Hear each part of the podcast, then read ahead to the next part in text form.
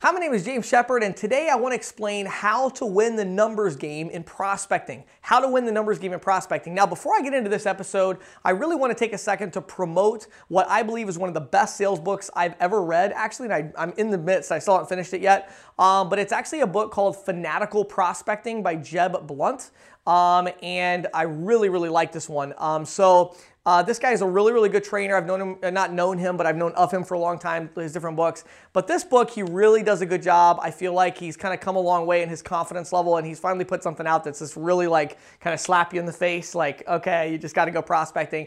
So a lot of the these videos that I'm shooting right now, some of the inspiration for them came from that book. However, this video pretty much just came from that book because um, there's a thing that I've noticed for a long time in sales, and I've talked about it in my videos, but this book really like brought it home to me and made me really understand it. And so I'm really excited to, to talk to you about this today. So how to win the numbers game in sales. So the first thing you need to understand is that sales is a numbers game.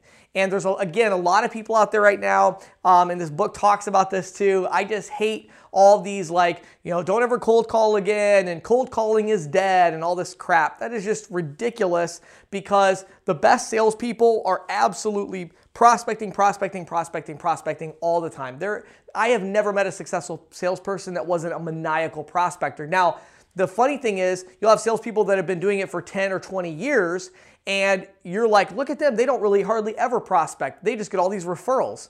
Well, yeah, you know why? Because they prospected for 10 years, every day, five days a week, you know. So you got to prospect, you know, and everything like that. But prospecting is also a numbers game. You know, you have your contact and your closing rate.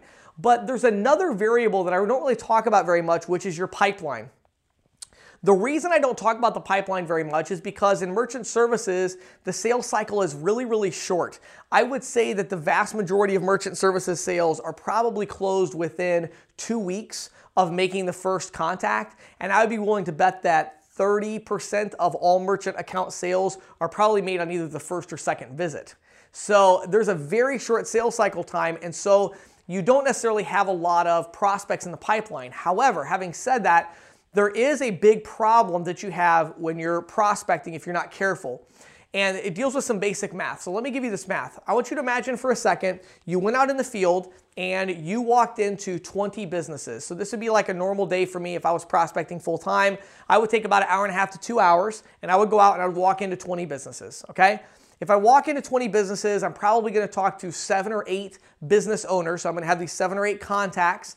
Um, of those seven or eight contacts, two or three of them are going to become prospects where I'm going to put them into my CRM system because there's some next action step. They're going to give me a statement. They gave me a statement. They need a proposal. Maybe I closed them on the spot, whatever it is, right? So I've added these, let's call it four people. I do that for a week. So I do that for five days. So I've got 20 people now after five days. I added four people a day to my CRM. I now have 20 people in my uh, database system. Okay. Now, Let's imagine for a second that I close three of them, okay? So again, this is kind of an, this is like a typical average week for a merchant services sales rep. You walked into 20 businesses a day for five days, so you walked into 100 businesses. You know, out of that, you got 20 people that showed some interest. Out of those 20, three people actually, you closed them and, and you got the sale. So three out of 20. Well, here's a big problem. You close three out of 20, which means you now have 17 prospects left in your pipeline, or so it would seem. But the truth is, you actually don't have anybody left in your prospecting pipeline. Now, how is that possible? You're thinking mathematically, what are you talking about, James? There's 20 people, I sold three, that means I have 17 left. No, you don't have anybody left. You know why? Because we already know your close rate. You're able to close at about, in this case, what is that, 12.5% or something, 3 divided by 20. So you're able to close at, you know, 12.5 to 15%, whatever that number is, and that's it. And so what you're going to do if you're not careful is those other 17 people, you're going to spin your wheels with them for a long time.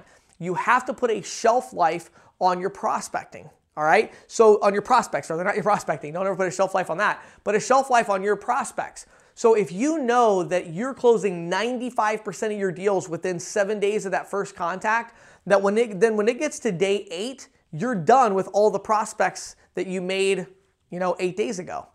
And so what has to happen is every day you have to get rid of the prospects that you got seven days ago if you know you have a seven day shelf life.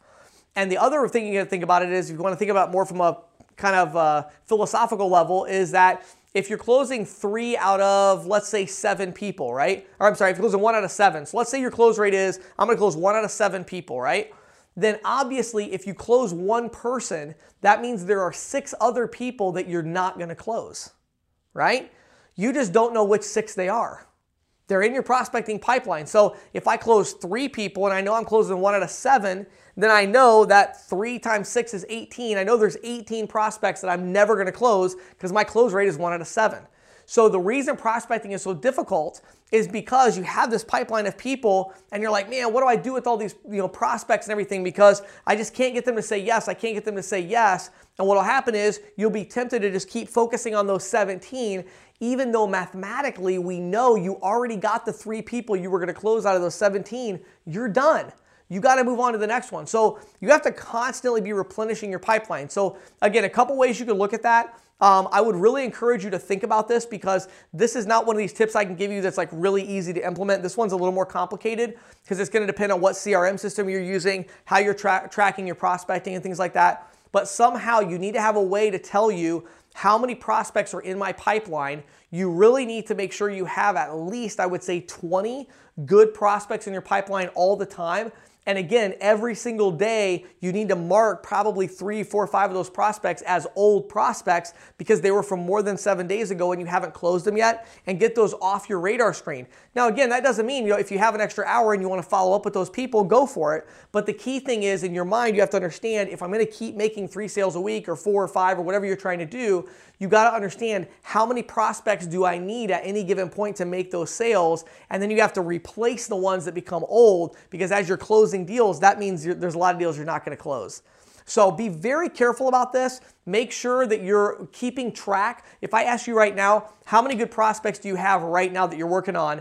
You should know the answer to that. And those good prospects that you think are good prospects, they really shouldn't be from more than seven days ago. If you're in merchant services, I mean, unless you're selling really big accounts or something, you really shouldn't have too many prospects that are older than seven days ago. Definitely not more than two weeks. Definitely not more than 30 days. I mean, that would be the ultimate, like, really long term thing.